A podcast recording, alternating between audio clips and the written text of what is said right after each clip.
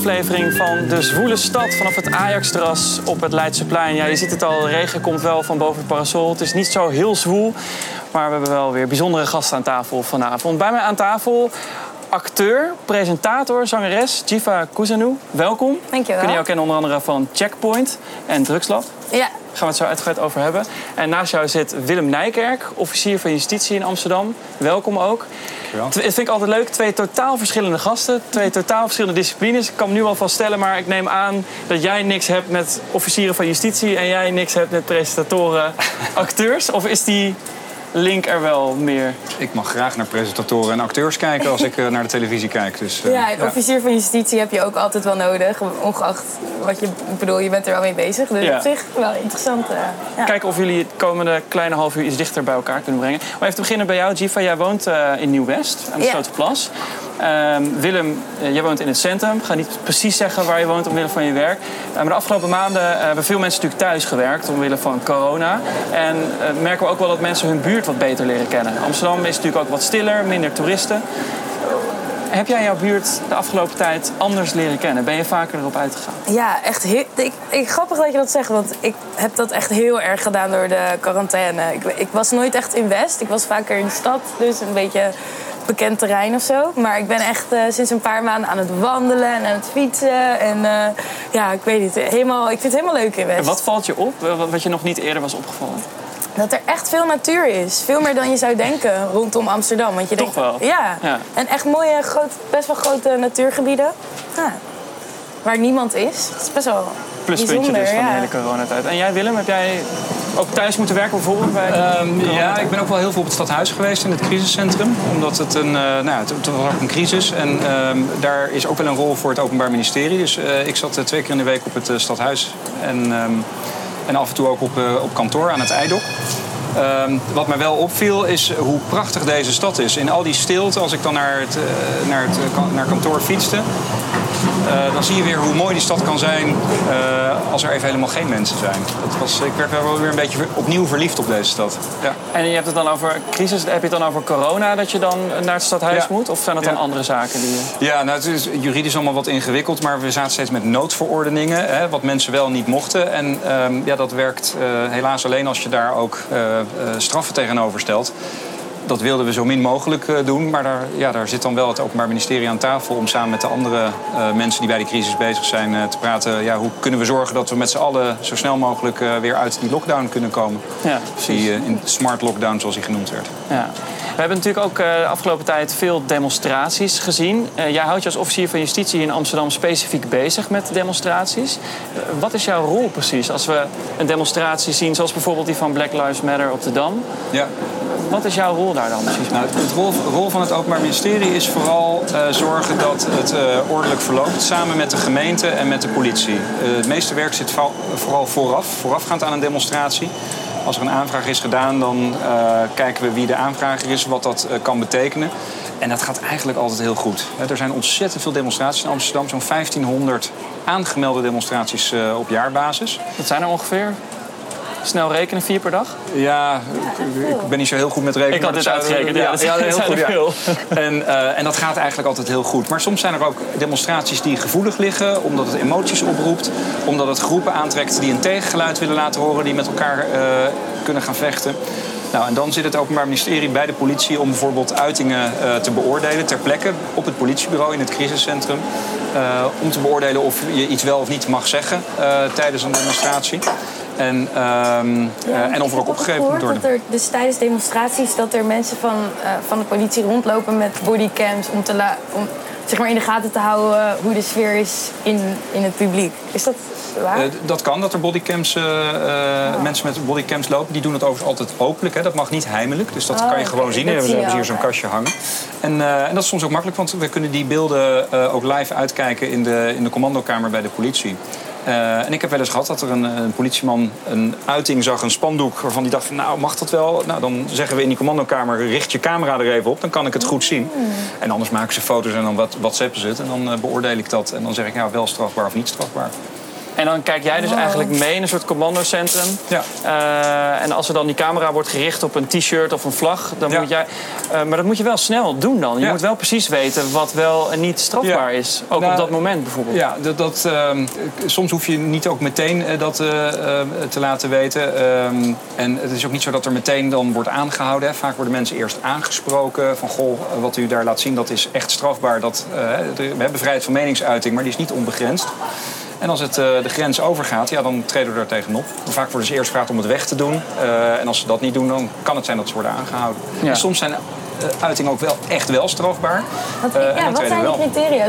Sorry hoor, Nou ja, ik, echt ben heel ook benieuwd. Ja, nou ja, dat is, Wanneer, ehm, dat is zijn er lastig. richtlijnen of moet je dat gewoon op je gevoel bepalen? Ehm, je hebt de wet natuurlijk. Ja. Ehm, je hebt eh, eerdere uitspraken van rechters. Eh, om maar een heel vervelend voorbeeld te noemen. Als tijdens een demonstratie wordt geroepen, een demonstratie tegen Israël, wordt geroepen Hamas Joden aan het gas, dat is strafbaar. Daar is geen enkele discussie over en dan wordt er ook meteen opgetreden. Ja. En als we kunnen zien wie dat heeft gezegd of heeft geroepen, wordt hij ook echt aangehouden. Maar er zijn ook grens, eh, eh, grensgevallen. Of er zijn uitingen die sommige mensen niet leuk vinden, maar niet strafbaar zijn. Je mag eh, chockeren, je mag eh, ehm, eh, ja, to, to shock, offend and disturb heet het in Europese wetgeving. Dus je Ja, mag dat is best ook ver het doel gaan. van een demonstratie natuurlijk. Dat is het Je doel. wil wel ja. aandacht vragen. Maar het is niet onbegrensd. Dus er zijn wel eh, eh, grenzen. Maar die grens En, is eh, wel heel dun, toch? Want ja. ik kan me ook herinneren dat bijvoorbeeld eh, Pegida een keer heeft gedemonstreerd met een eh, hakenkruis, symbool Ja. van een hakenkruis, in een prullenbak. Ja. Dat die mensen daarvoor zijn aangehouden, maar dat later werd geoordeeld dat dat wel mocht. Ja. Ja, dat is het lastige, want als overheid mogen wij niet vooraf iets vinden over ehm, eh, de inhoud van een uiting. Want dan krijg je een soort censuur, dat wil je niet. Dus iedereen mag zijn geluid laten horen. Ehm, en in het geval van Pegida is vooraf gezegd... wij willen geen hakenkruizen in deze stad met, met een traumatisch Joods verleden. Ontzettend veel Joodse mensen afgevoerd in de, in de Tweede Wereldoorlog. Dus wij willen hier geen hakenkruizen zien tijdens demonstraties. Eh, en toch mag je dat niet van tevoren verbieden. Dit was dan ook nog eens een keer een hakenkruis in een vuilnisbak. Wat Pegida daar dan ook mee wil Maar als leek denk ik dan, het is wel een hakenkruis. Ja, Ja, of die nou Ja. in een prullenbak zit Ja. of niet, toch? Ja. Dat lijkt mij. Maar dat is dus Ja. wel dus echt de context. Moet je, Je moet altijd naar de context kijken. Wat wordt erbij gezegd? In welke context wordt het, eh, wordt het gedaan? En die context is ontzettend lastig. En als dat voor mij of voor ons als juristen... want ik doe het ook samen met collega's... ook van het Landelijk Expertisecentrum Discriminatiezaken... die zijn er helemaal in gespecialiseerd... Eh, maar als wij er al niet altijd even goed uitkomen... dan kun je je voorstellen dat voor de politiemensen op straat... die daar bij zo'n demonstratie lopen... ja, die, dat, is, dat is echt wel ingewikkeld. Ja. Over context gesproken. Een aantal jaar geleden was er een demonstratie eh, waarbij iets werd geroepen. En daar ging het uiteindelijk ook heel erg over: is het in de context of niet? Het was een, eh, een van de eerste demonstraties eh, tegen Zwarte Piet, Beursplein in Amsterdam. In, Ja. eind 2014. Ja. Eh, en toen riep een van de demonstranten: Fuck de koning. Laten we er heel even naar kijken, daar hebben we nog beeld van.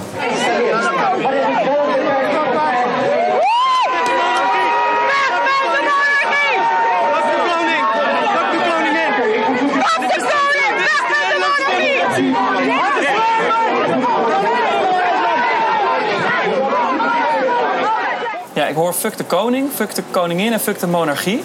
Deze meneer is opgepakt. Maar dat bleek uiteindelijk eh, niet een juiste beslissing te zijn geweest. Ja, nou je ziet aan de politieuniformen dat het alweer lange tijd geleden Ja. is.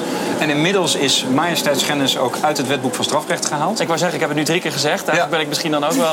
Ja, nee, ehm, Ja, maar eh, ik nou, je- dit ook dit is niet ook weer de heel context. ver gaan Ja. op zich. Want ik bedoel, het is niet per se naar de koning gericht als dreiging, toch?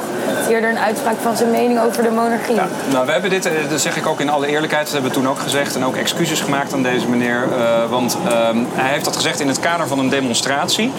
Daar moet je je geluid kunnen laten horen. Hè, to shock, offend en disturb eh, heet het dan in Europese rechtspraak. En binnen de context van een demonstratie mocht deze man dit zeggen. Hij was ook boos op het Koningshuis omdat de Gouden Koets ook hè, afbeeldingen van, ehm, van tot slaafgemaakte heeft. En ehm, nou, dat was voor hem de, een van de redenen om, eh, om dit eh, zo te zeggen. En eh, hij is toen ter plekke aangehouden en dat is niet een goede beslissing van ons geweest om dat zo te doen. Nou ja, uiteindelijk is dat met een sisser afgelopen voor hem. En is dat wetsartikel ook aangepast, hè? Ja, Ehm, jij hebt daar toen ook het een en ander over verteld als officier van justitie in de media. En toen ben je zelf ook onderwerp van gesprek geworden. ja, ja nee, het was ook wel in de begin, nou niet helemaal in de begindagen, maar Twitter was toen wel ehm, al volop gaande.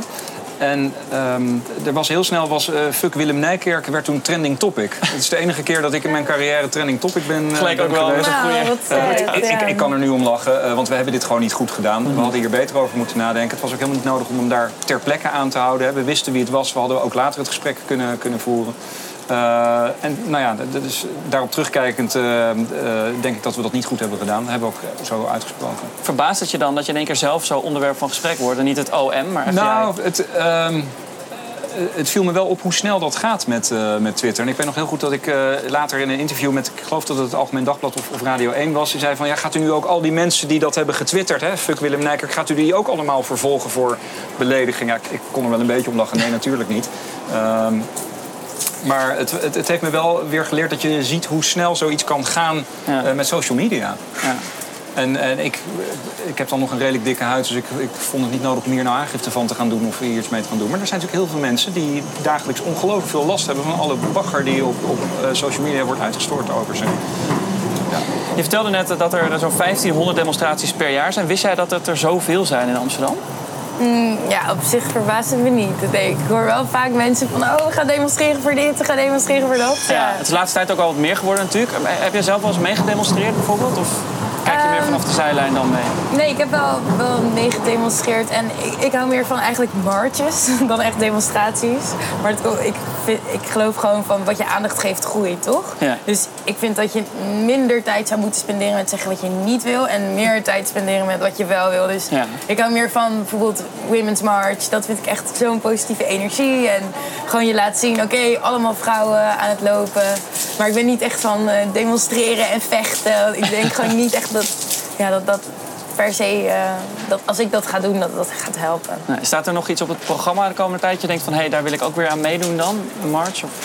Ehm, nee, ik heb, nee, ik heb niks in je agenda staan? programma, nee. Maar als ik eh, iets hoor waarvan ik denk, ja, hier, hier sta ik wel achter, dan ga ik er wel heen. Ja. Jij hebt hier ook vlakbij gewerkt, hè? Paradiso. Ja, hier achter. Ja, eh, helaas gaat het daar natuurlijk nu wat minder goed mee, eh, ook door corona. Ja. Ehm, maar ik las dat je dat ook hebt gecombineerd met je werk. Dat je dus vaak daar achter de bar stond, s'avonds, en dan gewoon overdag nog een draaidag had. Ja. Kun je vertellen hoe dat ging? Ja, wel. Ik maakte wel lange namelijk, dagen, ja, want je hebt daar ook nog eh, dan gewoon een avonddienst en een dubbeldienst. Dus dubbeldienst, dan begin je de avond is van eh 7 tot 11 en dan is de nachtdienst van 11 tot 5. En dan soms had ik eerst een draaidag en dan deed ik een avonddienst en een nachtdienst. En dan de volgende dag kon ik meestal wel slapen, maar dan moest ik dan wel weer s'avonds dingen doen. Dus dat was echt eh, veel. Maar wel echt leuke dingen, echt vette concerten ook gezien en zo. Dus Ja. moeilijk om dan op te geven. Mis je dat? Ja, wel een beetje, ja. Dat is echt... eh, en die mensen zijn ook heel relaxed. Was vroeger van de krakers. Dus er hangt een beetje zo'n sfeer wel van... Oké, zolang alles goed gaat, eh, mag je gewoon ja, ook genieten van de muziek. En eh, dat was wel. De grote der aarde hebben daar toch ook wel op ge- getreden in Ja. eh, Paradiso. Het, zijn, ja, het is echt wel een, eh, ik, Ja. ja. het is echt wel een mooie, mooie We kunnen jou kennen van eh, Checkpoint. Althans, de jongere kijkers, denk ik, of de ouders die er dan bij zitten. Want dat is echt een jeugdprogramma hè, van ZEP. Ja, dat heb je jarenlang gedaan. Ja. Hoe ben je daar ingerold? Ehm, ja, ik deed eigenlijk als kind altijd al audities voor dingen. Ik denk, ja, het klinkt een beetje stom, maar zeg maar, toen ik jo- echt jong was, was de hoofdreden wel dat ik gewoon... Ik vond school wel leuk, maar ik wilde graag gewoon andere dingen zien en weg van school. Dus toen kwam ik er een beetje achter van, oké, stel dat je opnames hebt voor iets, kun je het vrij krijgen van school. Dus toen ging ik een beetje uitzoeken, acteren, presenteren en eh, dan ging ik met de trein daarheen. En dan deed ik soms audities voor dingen en dan soms lukt het. En dan eh, had ik vrij van school. Maar het ging niet omdat ik niet op school was, maar meer dat ik gewoon andere mensen ontmoette dan cirkel met wie ik zat. En gewoon nieuwe onderwerpen. En Want je was Ja. best wel jong al dan, toen nog, toen je daarmee begon. ja, ja echt vanaf jongs af aan eh, doe ik dat. Ja. Ja, want je hebt, eh, Checkpoint heb je jarenlang gedaan. Dat is natuurlijk echt een jeugdkinderprogramma. Ja.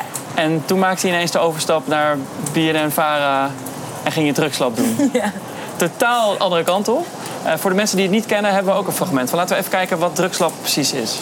Ik ga muziek voor jullie opzetten en verschillende soorten genre muziek. En ik ben heel erg benieuwd wat voor emoties daarbij opgeroepen worden als je die muziek hoort. Ja.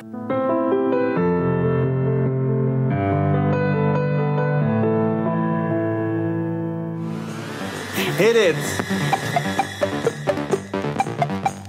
ja, dit is meer hoe ik me voel. Ja, We gaan door naar de volgende. Als ik mijn ogen dicht doe, is het wel te veel.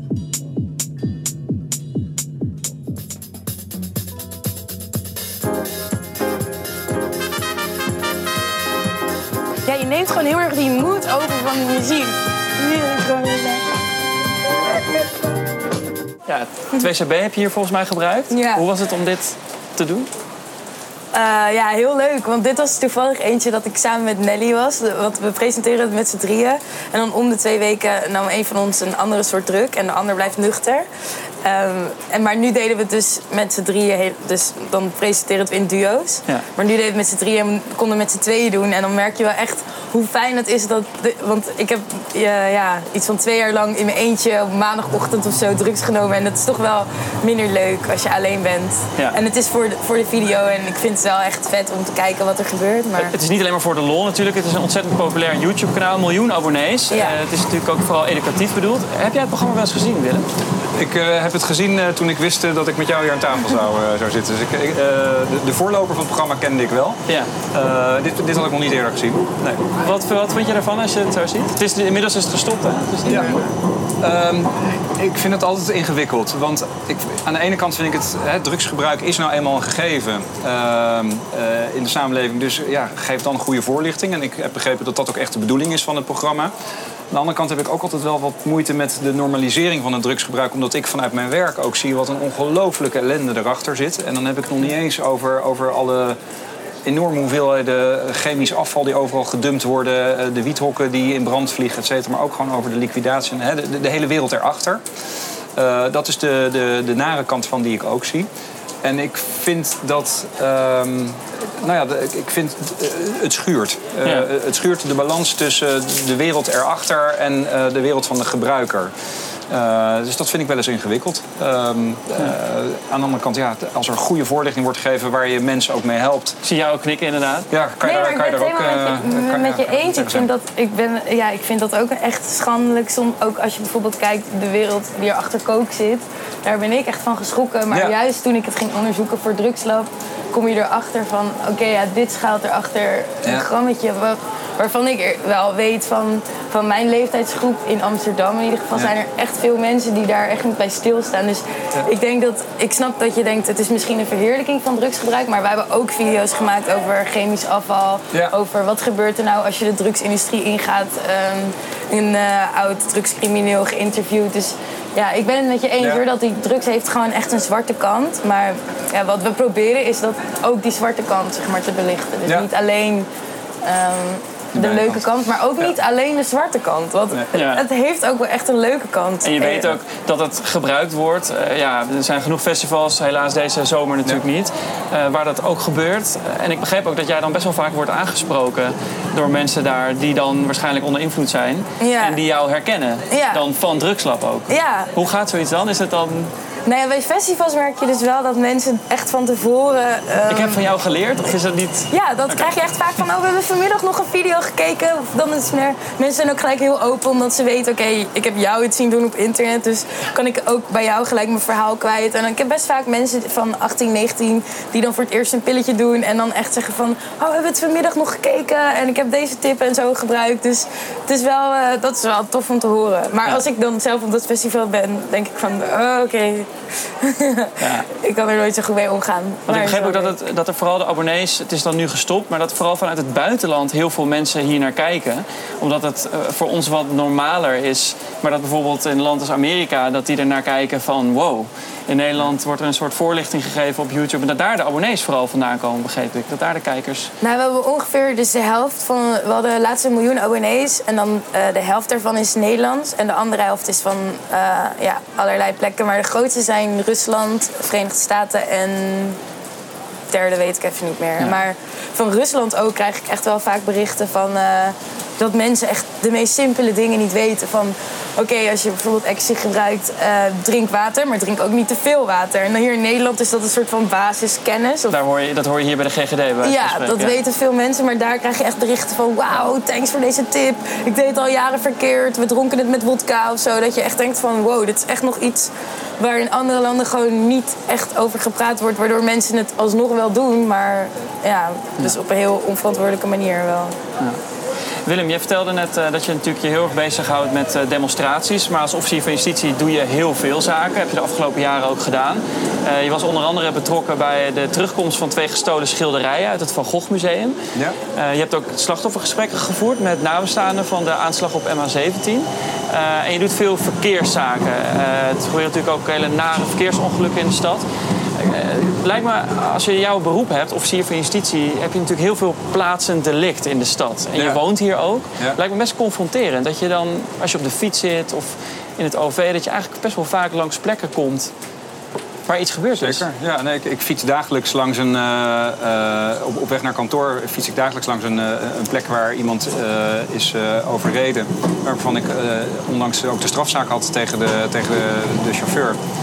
En, ehm, dus het is heel moeilijk, en dat geldt voor veel van mijn collega's eh, eh, die hier in, eh, in Amsterdam wonen. Het is moeilijk om door de stad te fietsen zonder door die bril te kijken.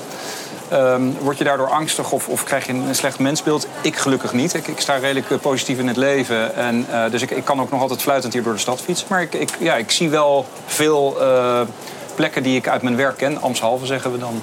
Ja. En dat is niet altijd leuk. Maar het is niet zo dat je denkt, Amsterdam is een soort Sodom en Gomorra als je kijkt naar mijn plekken en de plaatsen waar iets is gebeurd. Zeg maar, Nee, zeker niet. Ik vind Amsterdam, ik, ik woon hier nu 30 jaar en ik vind het echt een hele prettige stad om te wonen. Eh, ik vind het een veilige stad. Het wordt ook steeds veiliger. Dat blijkt echt uit alle cijfers. Niet alleen uit de aangiftecijfers, maar ook gewoon uit, uit de veiligheidsgevoelens van mensen. Dat wordt regelmatig gecontroleerd. En, eh, en ik, ja, ik ben er ook trots op dat ik daar eh, met al mijn collega's, met de gemeente, met de politie, hè, dat ik daar mijn bijdrage aan mag leveren, eh, leveren om het hier veilig eh, te, te houden ook. Maar dat is Ja. soms ook wel weer hard werken. En ben je niet bang, want- omdat je hebt natuurlijk een positie dat je misschien ook vijanden kan creëren of mensen die niet per se persoonlijk naar jou, maar naar jouw functie. Heb je niet dan dat je in Amsterdam dat je denkt van ik ben te bekend hier of ik. Nee, ik ben, eh, voor die Van Gogh-zaak ben ik in Italië geweest. eh, en heb ik daar gesproken met officieren van justitie die zich daar met de maffia bezighouden. En nou, daar schrok ik wel van, omdat je dan ziet hè, hoe het ook kan zijn. Die worden heel, heel zwaar beveiligd. Dat gebeurt in Nederland eh, helaas ook wel wat vaker, dat collega's van mij beveiligd moeten worden. Maar over het algemeen kan ik hier gewoon lekker door de stad fietsen en, en, en lopen zonder enig probleem. En geldt dat voor het overgrote deel van de officieren van justitie. Maar je moet, ja. gelukkig, ja. Eh, en dat is, eh, dat is niet vanzelfsprekend in de wereld. Nee, zeker niet de laatste tijd. Ook in Nederland helaas niet. Is Nee. dat wel iets waar je dan nu misschien wel meer rekening mee houdt dan voorheen? Ook als je bijvoorbeeld bepaalde zaken doet. Dat je denkt van hé, ik krijg misschien nu wel met een ander kaliber verdachte te maken, bijvoorbeeld dan vroeger. Ja, de- en, en daar zijn we eh, allemaal ons bewuster van geworden als, eh, als Openbaar Ministerie. Eh, dus we, we, ja, we zijn er allemaal meer mee bezig. Eh, er wordt ook vanuit de leiding wordt ook wel gezegd, hè, de- denk na over wat je op social media eh, eh, eh, neerzet. Ehm, en nou ja, daar, zijn we ons wel van bewust, ja, Ja. helaas. We gaan ook helaas alweer naar het einde, want ik hoorde de tune van het programma. Nog even tot slot, eh Jiva. Jij gaat een nieuw programma presenteren. Ja, Wat ga je doen? eh, drie op reis. Dat is heel bekend Echt een Leuk. droom, ja. Maar drie op reis nu lijkt me lastig, want je mag bijna niet reizen. Is dat hoe... Ja, we, kan- we moeten komend jaar blijven we binnen Nederland en België. Maar ehm, ik heb al één reis gehad. En voor, volgende week gaan we de tweede doen. En er zitten wel echt leuke plekjes. Je gaat eh, Nederland beter leren kennen. Nou ja, er zijn echt veel leuke plekken zoals in Amsterdam. Ja, veel natuur. Ik, ja, ik wist het allemaal nog niet. Ja, Dus- dat is gezien, drie op reis? Ja, zeker. Ja. Kijk, Ja. nou, je hebt in ieder geval één kijker eh, yes. erbij dan. Dank voor jullie komst. Ja, dat was leuk. Ja, en eh, u thuis, eh, dank voor het kijken naar deze uitzending van eh De Zwoele Stad. En nog een hele fijne avond.